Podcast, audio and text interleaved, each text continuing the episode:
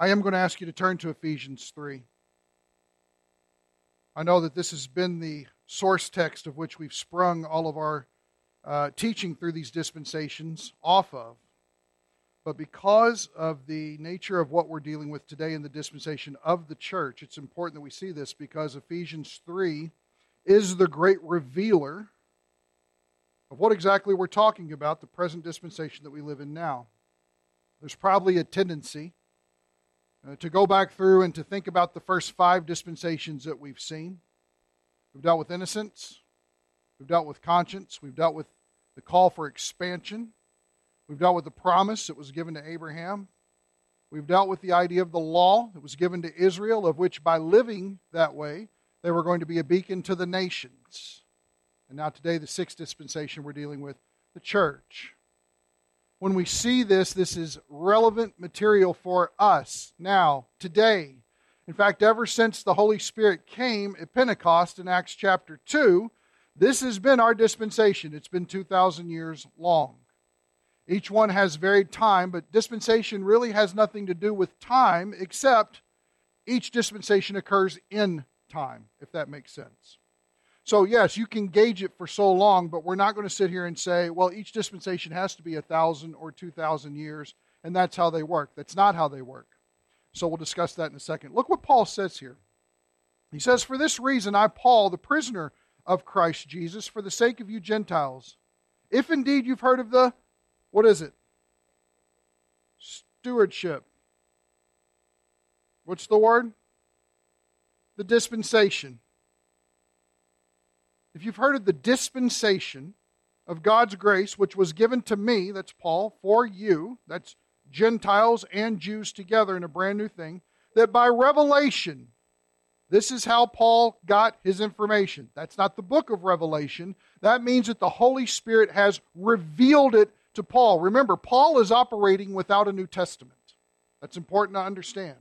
So everything he's pulling from is either A, going to be Old Testament expounded upon as the revelation in real time has progressed, or B, the Holy Spirit is going to be provoking him, as he did the other writers of the New Testament, to be writing these things down of what he would have us to know in that time. So that by revelation there was made known to me the mystery, a mystery.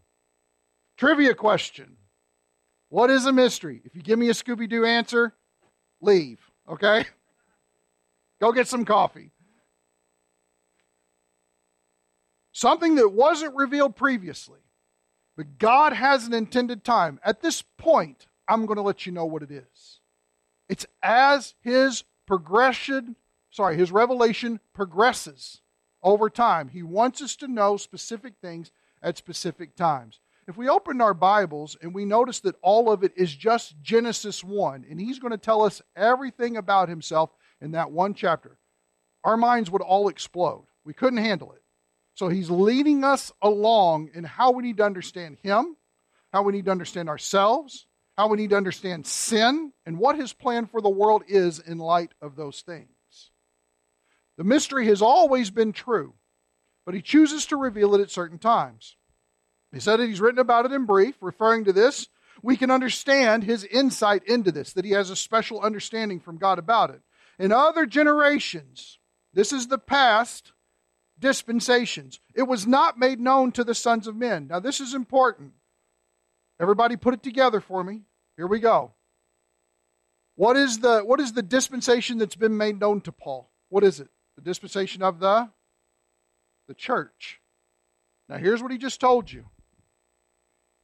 In other generations, it was not made known. The Old Testament never speaks to the church. 39 books of the Old Testament they don't bring the church up at all. We see that God's ultimate plan is to reach the Gentiles. Gentiles are everyone, the nations, who are not Jewish people. So his ultimate goal in history was it's not just going to be working with Israel, but through Israel, my desire is to work with the world. And so what you have all of a sudden is the Jews finally come face to face with the greatest understanding that they could ever have of God and His Word in the person of Jesus Christ.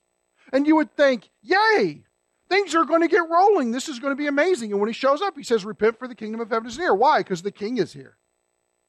But instead of accepting him, enthroning him and crowning him and bowing down before him, they decide that they're going to kill him. And when they kill him, he turns away from them. And he brings in this brand new entity that no one ever expected. And that's us. Isn't that fun? Nobody expected us, and here we are.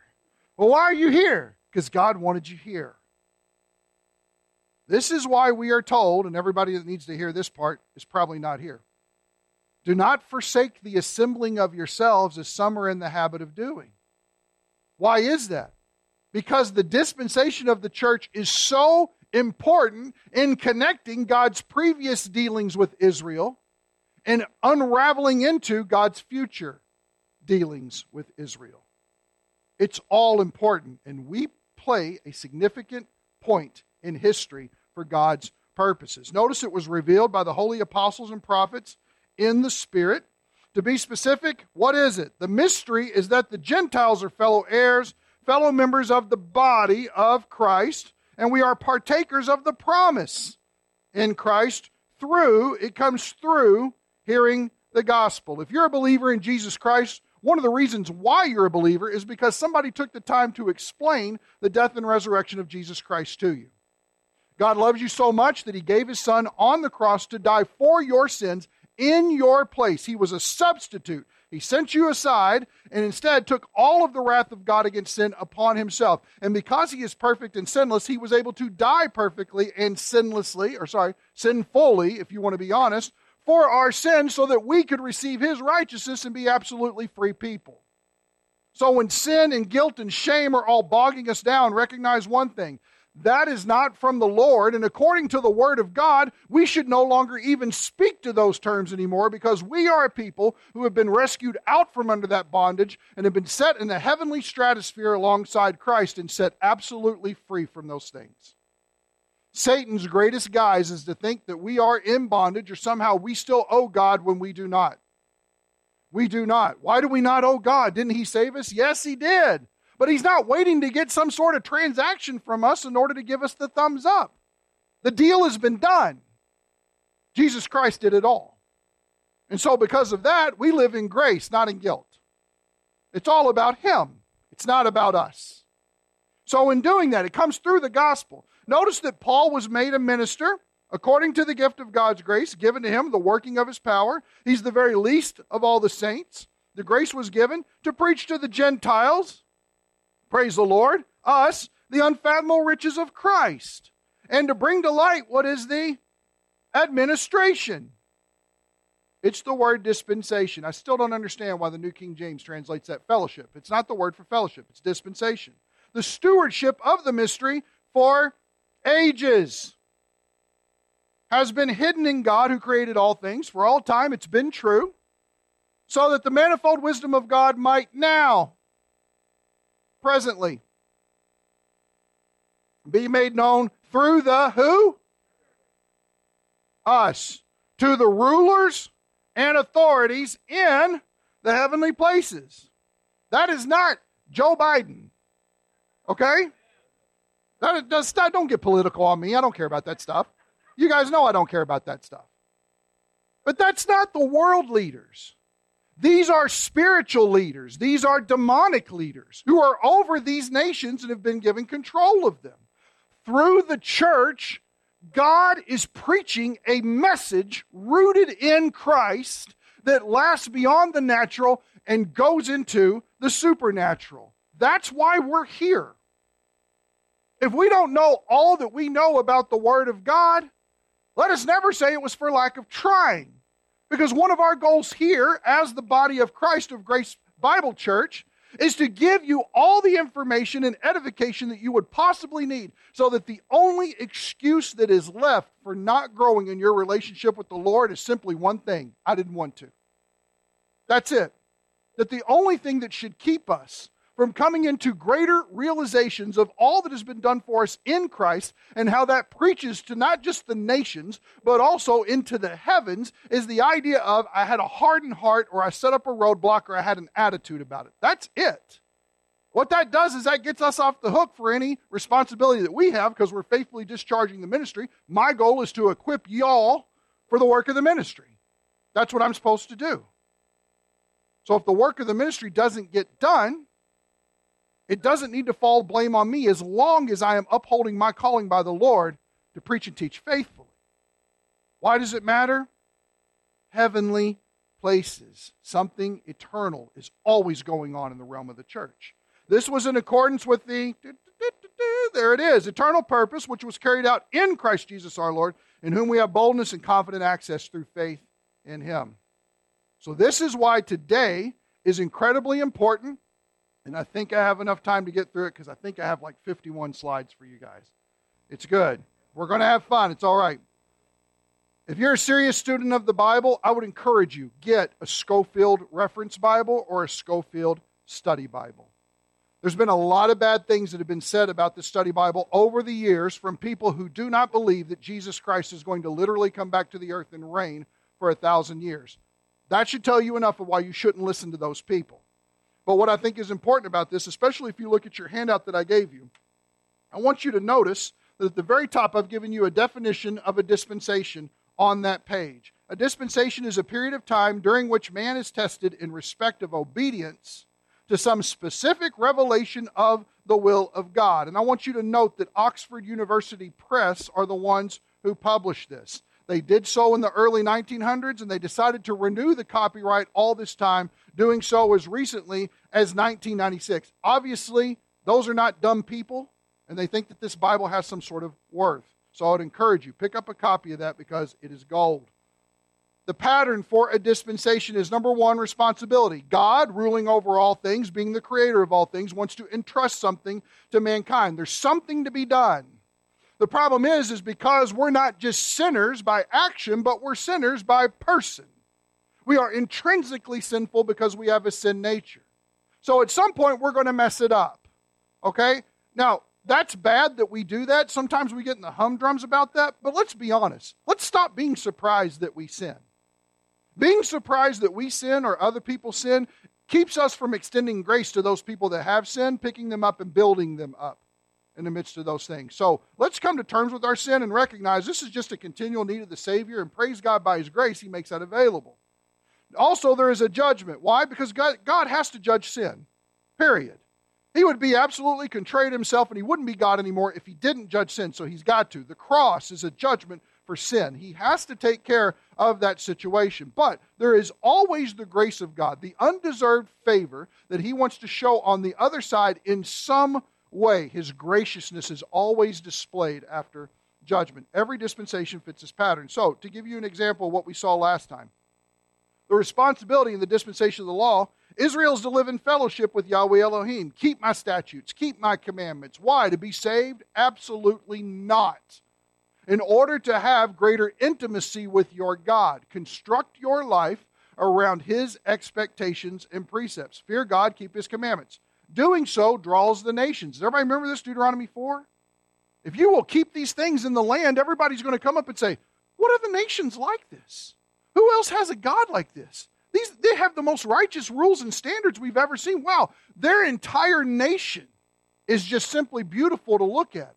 And its entire community of encouragement towards these things to know the Lord. The problem was is that Israel was not faithful in their responsibility in doing that. So what is the failure? Well, ultimately, Israel came into idolatry, okay? And just so we know, that's bad, okay?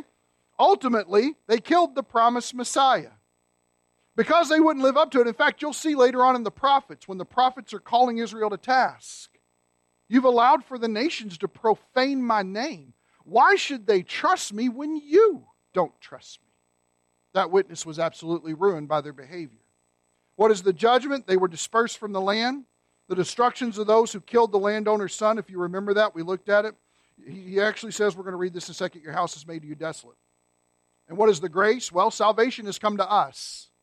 Because they've done that, God has done something interesting with Israel. We're going to see that. And now salvation has come to the Gentiles, but He's always preserved a remnant. Israel will be saved in the end. So, this brings us to the fifth dispensation of the church. First, let's understand the transition. How do we get from law to church. And what I'm going to ask is for you to take your Bibles and turn to Matthew 23, first book of the New Testament. You got a lot of scripture to look at today. If it gets a little overwhelming, just write it down. You can go back over the video later. But I ask you just to follow along so you can see these things. Matthew chapter 23, verses 37 through 39. This is Jesus' plain, flat, as clear as could be pronunciation of judgment against the Jewish people because of their unbelief and their desire to plot and conspire to kill him. He says here, verse 37 Jerusalem, Jerusalem, who kills the prophets, because that's what they did when they were met with truth in, in the Old Testament times. Here comes a prophet, let's kill him. And stones those who are sent to her. How often, now watch this, notice the pleading heart of Christ. How often I wanted to gather your children together, the way a hen gathers her chicks under her wing, and you were what?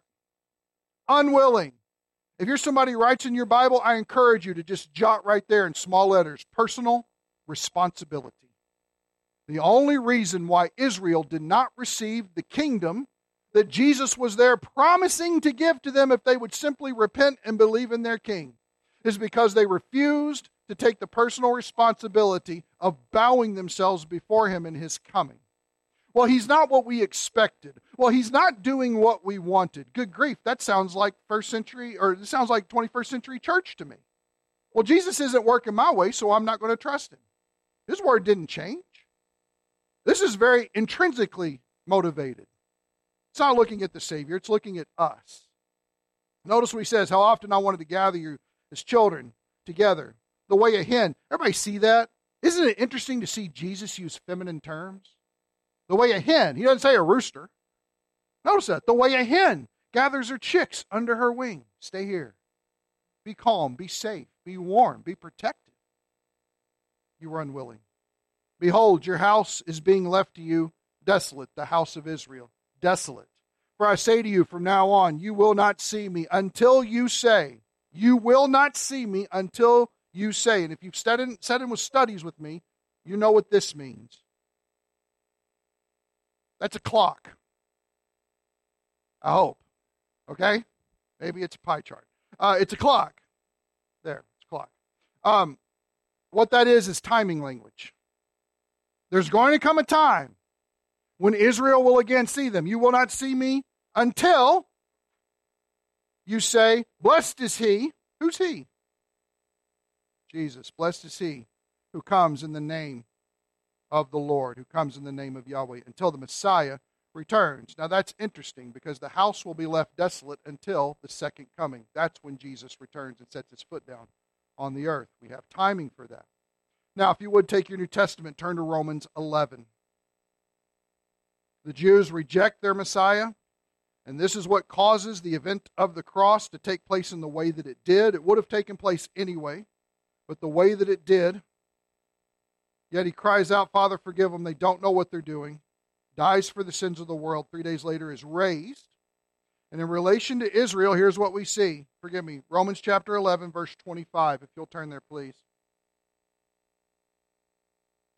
Romans 11, we looked at this a little bit last week. It's all about God's plan for Israel future. And so if you will walk through and just take a look at what's going on in this, just read through it on your own sometime. You'll see a very interesting illustration that he gives about a tree of which natural branches are broken off and removed out of it, and wild olive branches are grafted into this tree. But if those wild olive branches become conceited at their lofty position that God has given them, guess what? God will break them off as well, and He's able to put the natural branches back in. It's an illustration of how God is working through the root of blessing at any time in history, either with Israel or with the church. So keep that in mind as you go through there. Notice he says, For I do not want you, brethren, saved people, to be uninformed of this. What's our word? I don't want you to be ignorant Christians about what God may have kept concealed for a time but is now revealing for us to understand. It's always been true.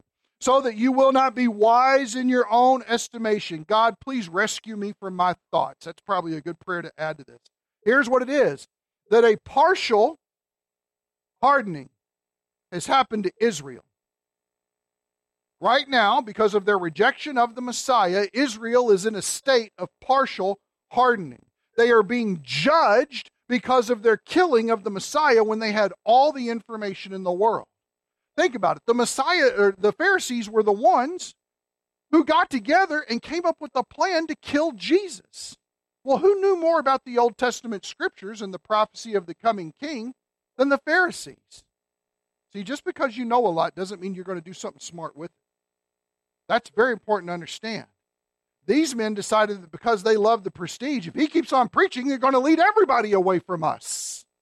Oh no, I might lose my position because God is going to exalt his son in that place. But they didn't want that. So, what's the solution? Let's work out a deal. Let's write up a treaty. Maybe he'll bring us in. Maybe we should just accept him and be faithful. No, let's kill him. Let's put him on a cross. He needs to die because he's a threat. Think about how dangerous that is. So now there's a partial hardening that has happened to Israel, the nation, until. Everybody see that? Until what time? The fullness of the Gentiles has come in. God has got a plan to get the nations involved in what he wants to do. Praise God, because that's us. Now, one more passage in order to help with this. Turn back one book to Acts. Acts 15 is one of my favorite chapters in the Bible. Number one, they're debating about if works are included in the gospel, and they come to the conclusion no, and I praise God for that. Otherwise, I'd be in trouble for what they're asking for. But looking through this, you come to Peter giving a defense of this situation. And he makes a really interesting statement that nails down for us incredibly, I don't know, I don't want to say it's succinct, it's just clear as can be about what God's trying to accomplish. Acts 15, look at verse 14. Simeon, it's Peter, has related how God first concerned himself about taking from the Gentiles a people for his name. That's the church. That's what he's doing. The big debate they're having is, is hey, we were witnessing to Jews. Jews are recognizing Jesus was our Messiah. They're coming to faith in Christ. They're becoming part of this brand new thing that God is doing called the church. And all of a sudden, somebody got a little crazy and started sharing the gospel with Gentiles of all people. And then they believed and got saved. And now we don't know what to do because all of our lives we've been trained and taught and lived as to hate those people. And now they're our brothers and sisters in the Lord. What in the world are we supposed to do? God's eternal plan was always, at some point in history, to unveil this mystery of the church, to bring Gentiles to be a people for his name.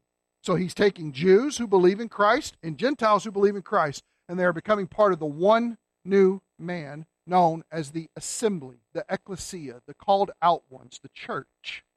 That's what we are. This is God's grand design. So, this is how the shift happened a rejection of the Messiah when he came the first time. The Jewish people put him to death rather than crowning him as king. In doing so, God has said, I will deal with you later. You are now in a position where you are being judged. You are partially hardened. It's more difficult for you now because of what you've done. You've had great revelation, and instead of responding in obedience, you responded with murder.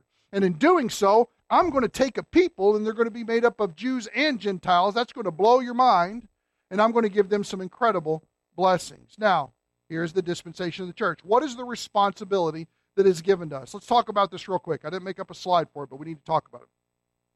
One of the greatest distinctions that we've ever seen about the church is the fact that in the Old Testament, the Holy Spirit was placed upon people. David had the Holy Spirit upon him. Saul, for a time, had the Holy Spirit upon him. There are different times where God brings the Holy Spirit to rest upon people in order to accomplish something miraculous. The person that was given charge in building the tabernacle for the first time, the Holy Spirit rested upon them. I can't remember his name, uh, but if I could, I couldn't spell it. So it's okay. It's, it's one of those names. But what you find in the New Testament is something completely different. Now he's going to take the Holy Spirit and put it within people. So every person who's a believer in Jesus Christ has the Holy Spirit housed within them in order to bring them conviction about sin, to lead them in righteousness, to reassure them of their sealing, that God will always be ready to redeem them when the time comes. We can never lose our salvation because if that was the case, God would have to do undo everything that He's done in the Holy Spirit. So this is a beautiful transition that shows us God's doing something different now than he was with the Jews. Another thing that we talked a lot about previously was the idea of spiritual gifts. Nobody in the Old Testament ever had spiritual gifts. and people who come to faith in Christ after the church is gone, they will not have spiritual gifts. Spiritual gifts have been given for this time to be operated in ministry context now for effective use of what God would have us to do. Why? Because God gives us the gift. So God wants us to do God's work with his gift that he's given to us God's way. If we would just hold our hands up and say, I trust you in this, Lord, so much would be accomplished in doing that. It's a grand privilege that we've been given. But as far as the duties of responsibility have been given, those are blessings. What are the responsibilities that we have? What is the stewardship that has been given in the dispensation of the church? What should we be most concerned with? You know this one. And Jesus came up and spoke to them, saying, All authority has been given to me in heaven and on earth. Go therefore and make disciples of who? All nations. At that time, it included the Gentiles. Everybody see that? Praise God for that. I'm sure some of the Jews were like, hmm, what, Lord? Some of them were reading the subtitles on it. I don't know. Baptizing them in the name of the Father and the Son and the Holy Spirit, teaching them to observe all that I commanded you. And lo, I am with you always, even to the end of the age. Making disciples is what they were to be about. Notice this also. So when they'd come together, this is Acts 1, they were asking him, this is the 11, Lord, is it at this time you're restoring the kingdom to Israel? Now he had died, been buried, he'd been resurrected, he's been teaching them for 40 days on the kingdom before he ascends into the heaven. And they're asking him, Are you going to restore this kingdom now? This whole thing you were preaching before.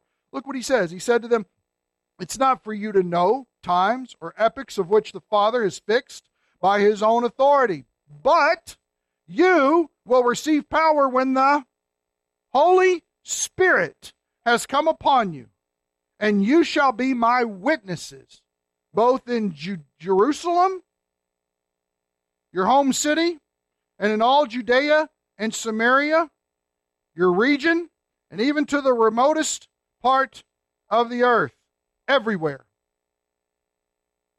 Is it clear? Okay. What are the requirements? Number one, make disciples. What does it mean to be a disciple? This is on the back of your handout if you want to look at it. To be a disciple, it's Bible based teaching. It has to be Bible based teaching. Okay? It's instruction and application, passed on from believer to believer that encourages a changed and obedient life. It's not that you need to know more than the next person. It's not that you need to have a Bible college degree or that you've gone to church for 20 years. It's simply the fact that you need to be willing to meet with somebody else who's a brother or sister in the Lord, cracking open the Word of God and pouring over it together so that both of you are built up, asking the question, Lord, how do we apply this to our daily situation? Every believer is to disciple and be discipled if you are not in a discipleship relationship, if you are not in some sort of study like that that is building into you so that you can grow, you have to ask yourself the question of whether or not you are being a faithful steward of the church dispensation. This is what God wants, this is what Christ commanded. The second thing is evangelism. Witnessing. Do we use the word witnessing anymore? Witnessing. Let's start using it. Witnessing to the lost about the substitutionary death and resurrection of Jesus Christ, the need to respond in faith, and the impending judgment. Are we supposed to talk about judgment? Yes. It's close. It's not far. It could be for everyone. So, this is what we're supposed to talk about witness to these ends. Why? Because every believer is to witness about Christ to the world. That's a stewardship that we've been entrusted with. Be my witnesses in your city, in your region, and abroad. Everywhere. Everybody should know about Christ. Why? Because Christ died for every person. Here's a good way I like to sum it up every believer in the church dispensation is a minister to the body, discipleship, and a missionary to the world, evangelism. Now, the church dispensation is like the law dispensation in that God is calling the nations to himself, but he's choosing a particular way of which he wants to get that done. Israel's call was to stay and obey, right? Go into the land, set up camp, build all these things, houses, have, have enterprise and trade and all this stuff going on. That's fantastic. Keep my statutes and commandments. And by doing so, that obedience will radiate into the nations and they will be curious about what's going on. Even in Solomon's time, the Queen of Sheba came up to figure out what in the world is going on because there is no God like your God. I got to know about this. Sorry. Boop, go back. But the call of the church is to go and proclaim. We're not called to sit and stay. Sometimes, sometimes I think we got the directions for Israel mixed up with the church. Yes? No? We not like that? It's true. Are we prepared? In fact, I'll tell you what, at the end of this month, we're having evangelism training. How do you put down on paper and be willing and find a way, a good orchestrated way in order to share your personal testimony about what Jesus has done in your life? We need more testimonies. God's always wanting to do something. The question is, is are we willing to turn around and tell people about it? So if that's the case, come to evangelism training. If you don't have a method of sharing the gospel, come and talk to me. I will sit down and meet with you and help you with a method of how to share the gospel with people that's incredibly effective. We've got to know these things. We've got to know these things. If we're not participating in witnessing, are we really being faithful in the church dispensation? Acts chapter 17, let's turn there. We're in 15 right now. Turn over two chapters.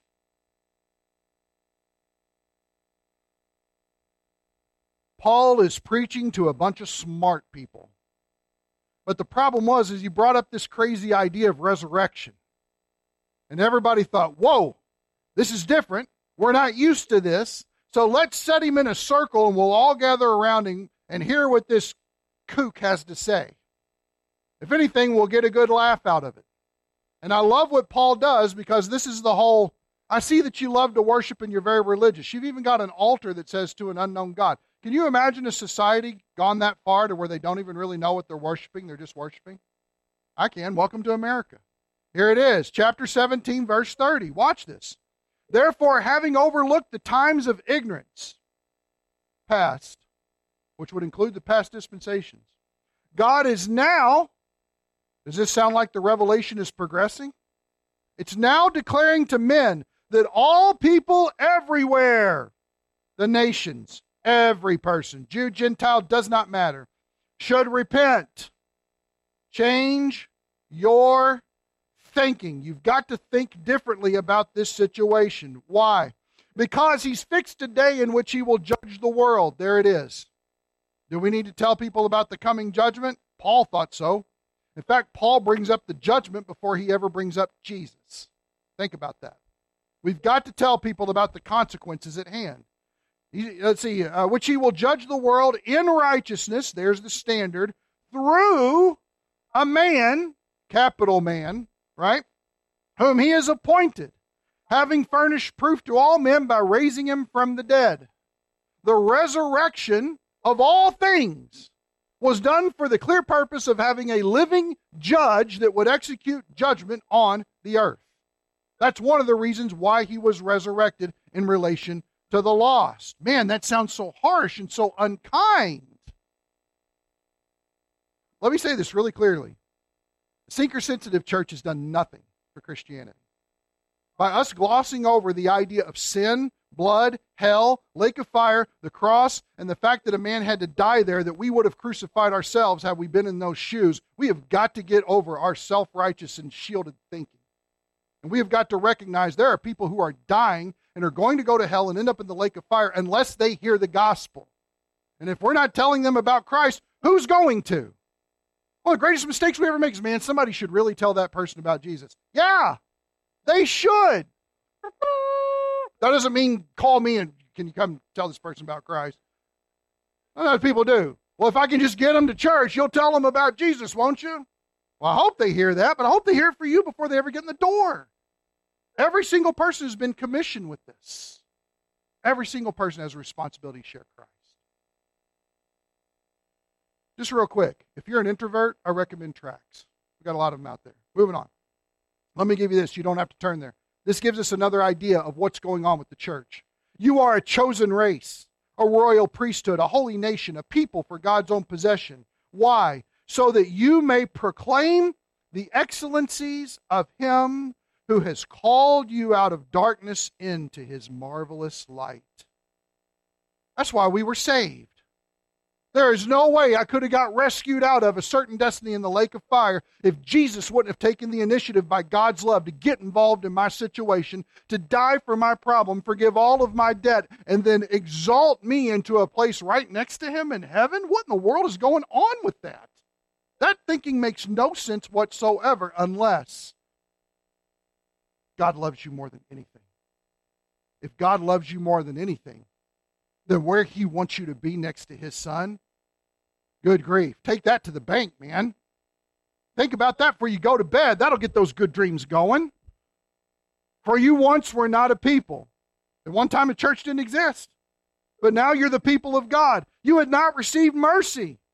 But now, in this present time, this present dispensation, God has opened it up so that Jew and Gentile could be one together with Christ as their head.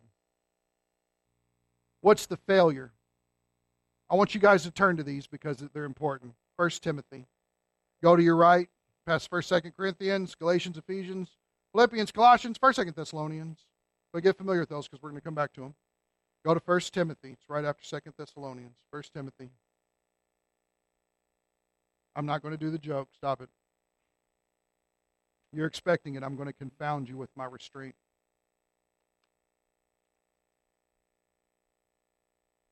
1 Timothy 4 1 through 2. Or sorry, one, starting in 1. This is Paul writing. Pay attention to what he says, please. The failure happens, yes, in the world. You can't expect anything more than that. But people who have the Holy Spirit do not have it all together. So there's going to be something that happens. Now, from what I'm getting ready to show with you, you can lick your finger, hold it to the wind, and tell a lot about what's going on right now in our very time. This is highly applicable. Look what he says in verse 1. The Spirit explicitly says that in the later times, some will fall away from the faith. They were believers, and they end up rejecting the Word of God. Watch this. Paying attention to deceitful spirits. Everybody see this? And doctrines of demons. Notice this. This isn't just, you know, Richard Dawkins came along and came up with a convincing argument for no God. That's not what this is. It is supernaturally and demonically motivated. When people fall away from the Word of God, Satan has gotten in the midst of that situation. Pay attention to this, guys. That's where it comes from. Notice, by means of the hypocrisy of liars, seared in their own consciences as with a branding iron. Man, what a what an illustration. Can everybody just hear it? It's like when you flip over a steak for the first time. My conscience, somebody take it red hot and just and cauterize that thing. Because notice, what does your conscience do? Everybody remember the dispensation of conscience? You now know right and wrong, so you can now operate according to right and wrong. I don't care about right and wrong anymore. I just want what I want. And notice that it's demonically motivated. Verse 3 Men who forbid marriage and advocate abstaining from foods which God has created to be gratefully shared in by those who believe and know the truth. What are the two main markers that demonic spirits have gotten into a situation and messed it up? A, they're going to forbid marriage. Number two, or B, they are going to advocate abstaining from foods. Sound like anybody we know? Notice all things have been created by God. They're to be gratefully shared for those who believe and know the truth. Why? For everything created by God is good. Well, if you're really saved, you won't do that. Well, if it's sinful, yeah, you shouldn't do that. Ladies, you can wear pants. Does everybody know that? Just making sure we're not stuck somewhere. There are more Bibles than just the King James Version. Are we clear on that? Just making sure. People get hung up over the silliest thing. Well, you're not saved if you're using that translation. Well, my translation's more accurate than your New King James or your King James, whatever. People get hung up over this stuff and create legalism. Notice, nothing is to be rejected if it's received with, as Chuck said, an attitude of gratitude. Exactly. For, why? It's sanctified, it's set apart by means of the Word of God and prayer. If you know what the word says about it and you've prayed about it, that's all you need. You don't need anybody else. Anything else is demonic. Look over at 2 Timothy chapter 3, which is the next book. 2 Timothy chapter 3, look at verses 1 through 3. But realize this in the last days, difficult times will come. For men will be lovers of self, lovers of money, boastful, arrogant, revilers, disobedient to parents, ungrateful, unholy, unloving, irreconcilable, malicious gossips, without self control, brutal, haters of good, treacherous, reckless, conceited, lovers of pleasure rather than lovers of God, holding to a form of godliness, although they have denied its power. What are we supposed to do? Avoid such men as these. Is that from inside the church? You're absolutely right, it is. Well, if they're doing those things, could they possibly really be saved? Yes, because they didn't have to do anything to be saved. Christ did it all. So they're saved by faith. But let's be honest. You ever met a brother or sister who's fallen off the tracks? And they're as bitter about the Word of God as you ever seen. How in the world could you hate the Christ that rescued you from the lake of fire? The world has gotten in there. Demons have gotten in there. Spirits have gotten in there and led them astray through lying. That's what's happened. They've bought into a lie and they've been taken away from that. How should the church treat such situation? Tell them the truth about it, but guess what? Avoid them. Don't have anything to do in a situation like that. How did it happen outside the assembly? You don't have to turn there, but this is a good one to know. 2 Corinthians 4. Even if our gospel is veiled, it's veiled to those who are perishing, the lost, in whose case the God of this world has blinded the minds of the unbelieving, lost, so that they might not see the light of the gospel of the glory of Christ, who is the image of God. Notice, even if our gospel is veiled, which precludes the idea that the gospel was being shared with them, but they're rejecting it because of something that Satan has done and putting blinders on their eyes. One of the greatest prayers we can ever offer up in order to evangelize people is Lord, please remove Satan's blinders from their eyes. That way they can see the light of the gospel. Let's not pretend that Satan isn't all up in their business trying to keep people from seeing Jesus Christ for the Savior that He is. Another one, 1 John 4. If you would turn with me to that, just turn to your right. You're probably still in 2 Timothy. Just turn right a little bit. You'll end up in 1 John. It's past Hebrews, it's past James. 1 John 4.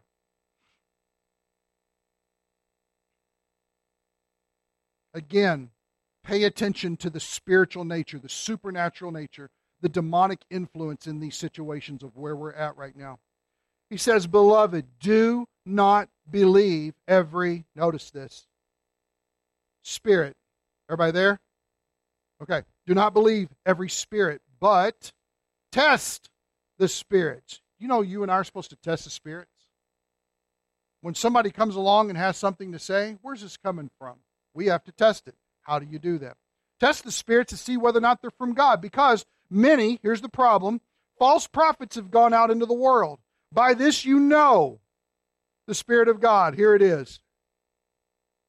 Every spirit that confesses that Jesus Christ has come in the flesh, you know what that means? The incarnation must be affirmed. They recognize that he has come to earth, and if he's come to earth as a man, it, it, it, precludes the fact that he's died on the cross for their sins. He didn't just die as a spirit on the cross, he was actually nailed there in a human body. So notice the idea of the incarnation is indispensable in this situation. That Jesus Christ has come in the flesh, that is from God. Now, here's a problem. And every spirit that does not confess Jesus is not from God. This is the spirit of Antichrist against the anointed one. That's what it means. Notice that John is writing about this in his day. This is in the first century AD. He's writing already about the spirit of Antichrist. Watch this. Of which we have heard that is coming, is coming, which precludes that it's what? Future. And now, presently, during the church age, it is already in the world. The spirit of Antichrist has been here ever since the inception of the church, at least. Just waiting.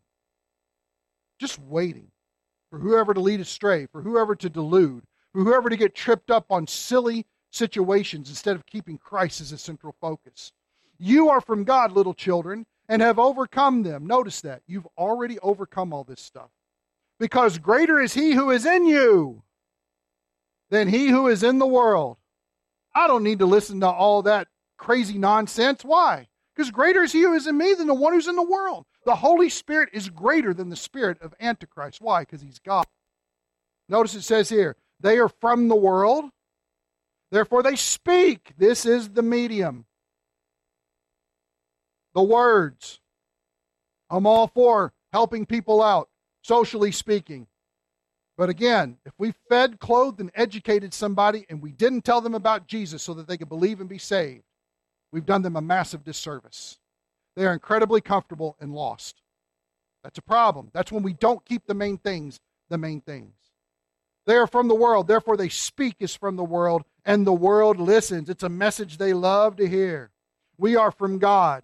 He who knows God listens to us. He who is not from God does not listen to us. They will reject sound doctrine. By this we know A, or yeah, A, spirit of truth, B, the spirit of error.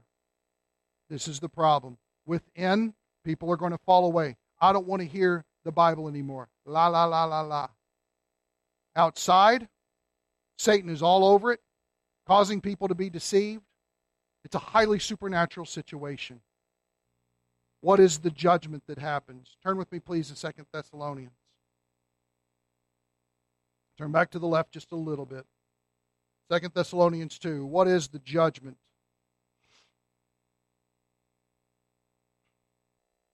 Second Thessalonians chapter 2. Pay very close attention to the language, what's spoken about, and the timing involved. Watch this. Paul is writing to believers.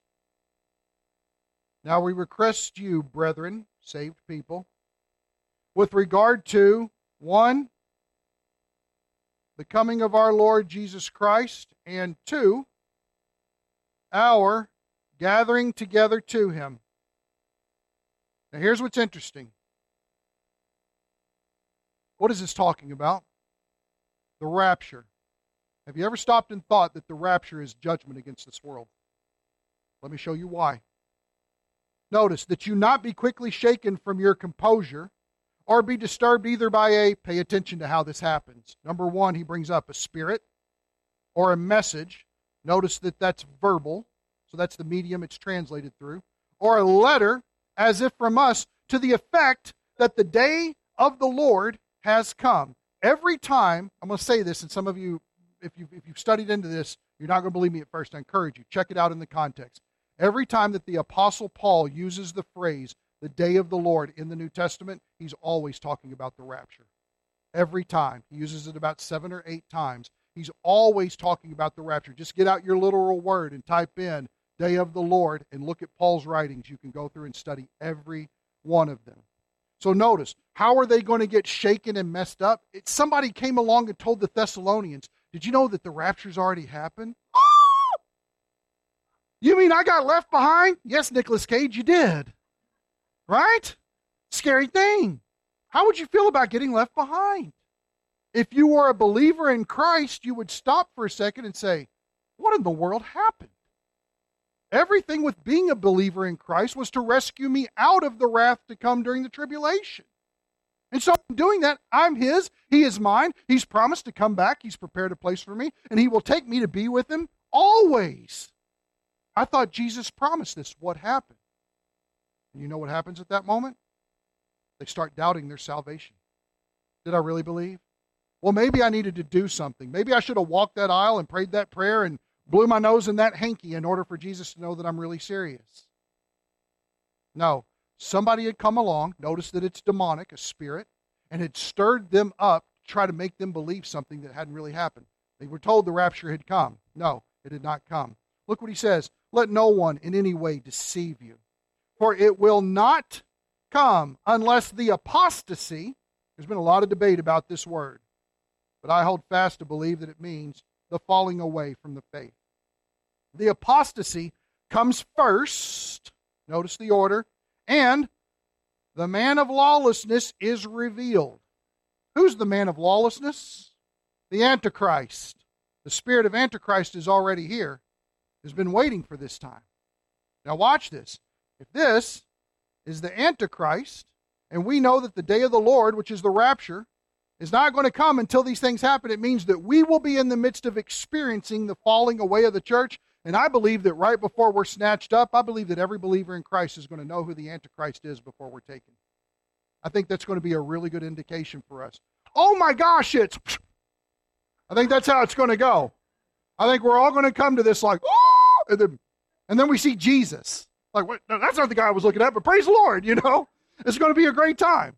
Notice, he's the son of destruction. What's he going to do? He's going to oppose and exalt himself above every so called God or object of worship, so that he takes his seat in the temple of God, displaying himself to be God, which is the Holy of Holies, which tells us that the temple is going to be rebuilt in Jerusalem on the Temple Mount during this tribulation time so that this can take place. We'll talk about that later.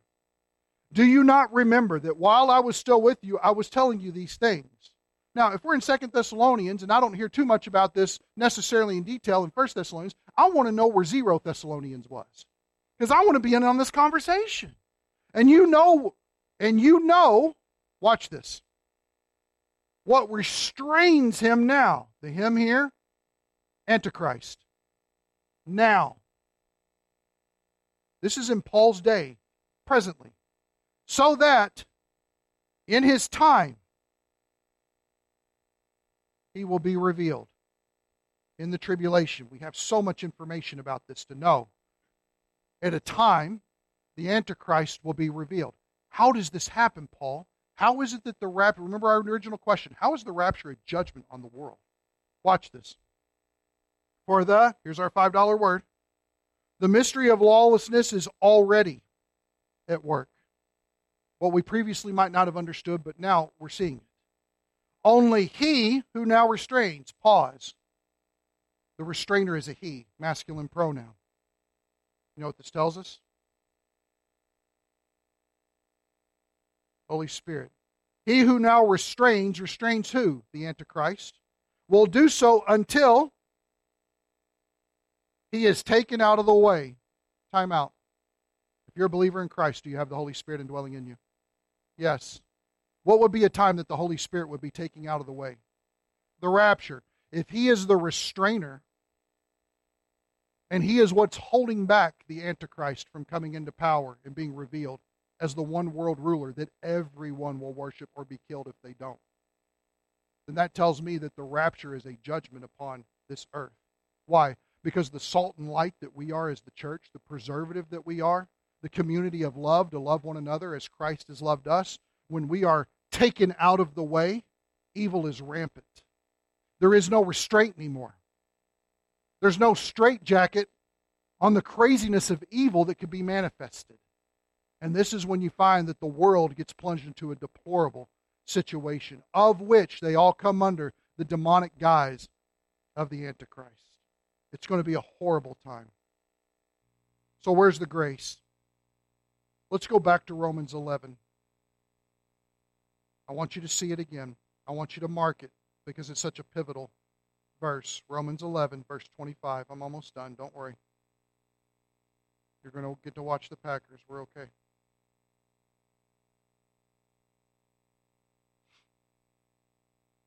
Romans 11, 25. For I do not want you, brethren, to be uninformed of this mystery. We've got to know this. Paul was telling the Roman church, I need this to be in your mind. I need you to like get your brain wrapped around it so it really changes the way that you live and the perspective of how you understand your place in eternity as a church. So that you will not be wise in your own estimation. It's meant to humble us. That a partial hardening has happened to Israel until the fullness of the Gentiles has come in. Does everybody remember that? At the rapture, the fullness of the Gentiles has come in the church stops. There is no more church on the earth. That's strange for us to understand for people who believe in Christ after the church is gone. But this is the reason why I encourage you to take notes in your Bibles because we don't take our Bibles with us to, church, uh, to, to heaven. We know, God, I'm good. I got the New American Standard. Okay. You're, you're perfect now. You can read Greek. Ooh, you know, it's going to be cool. But what do we do? We leave them behind. I can I can't wait until somebody gets a hold of Chuck Ness's Bible. What in the world? This is what happened? Yeah. Yeah. You know? Maybe we should put out on our sign if we get raptured, come in and figure out what happened. I don't know. But all this stuff laying around, all this information laying around, all this literature that's been published in this time, it's not just, it, it should never be for the purpose of, of just putting money in people's pockets, but it's a left behind tract that's going to be here to say, here's what you just experienced and here's what you can expect. Because we're not going to be here to say that anymore. In our time here, we were to make disciples and witness. But there'll come a time when we won't be here. Last passage. Turn with me to Isaiah. Old Testament. Isaiah. To the right of Psalms. If you hit Psalms, go to the right. Isaiah 54. What is the grace involved on the other side of this judgment of the rapture when believers who have the Holy Spirit are being removed from the earth? What is it that happens? Let's start in verse 7.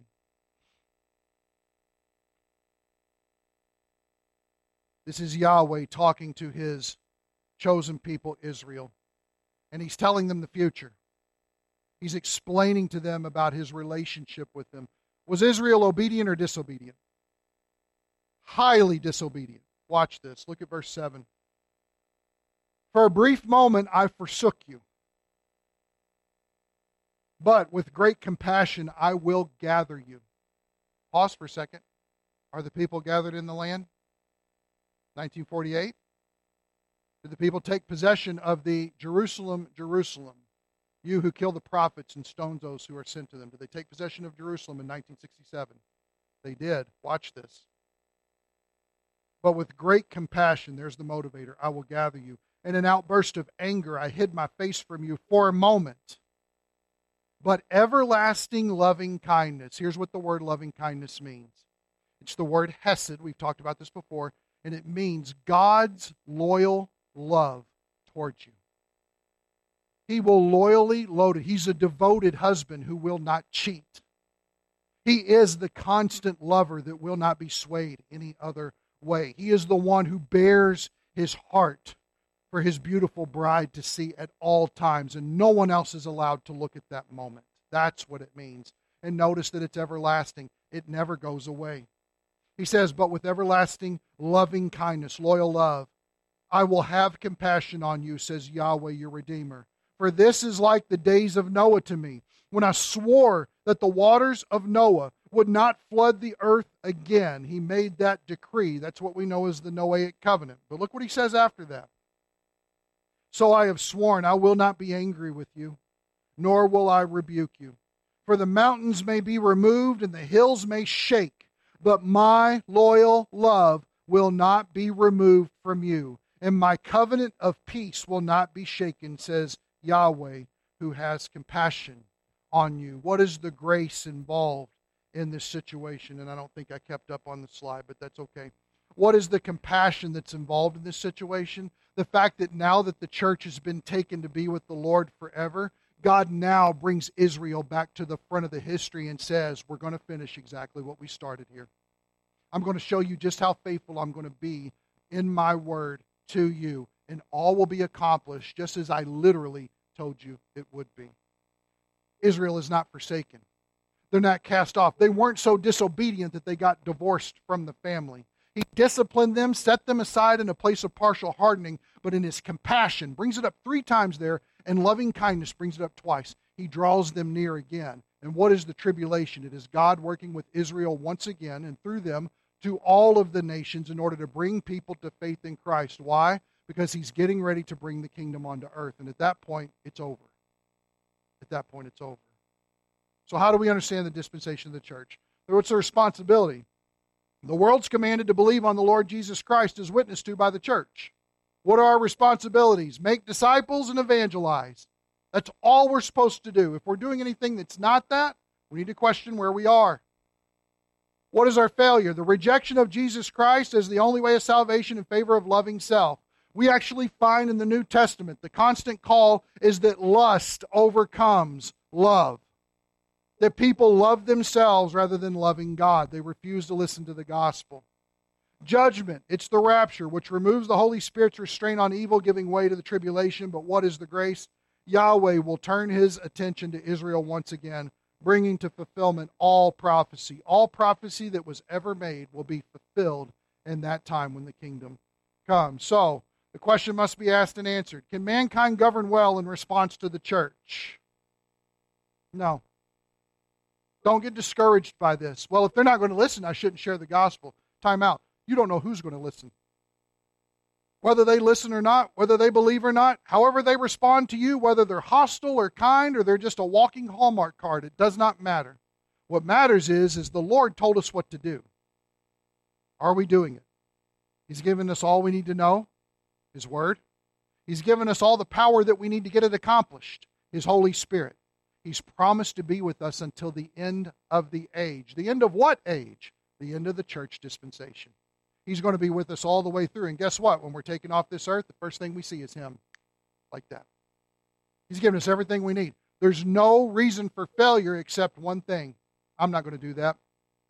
That's stupid. I'm not going to do that. I'm not going to. Well, I'm, I'm scared to death of what people might think. Recognize this. The time for fear is not now.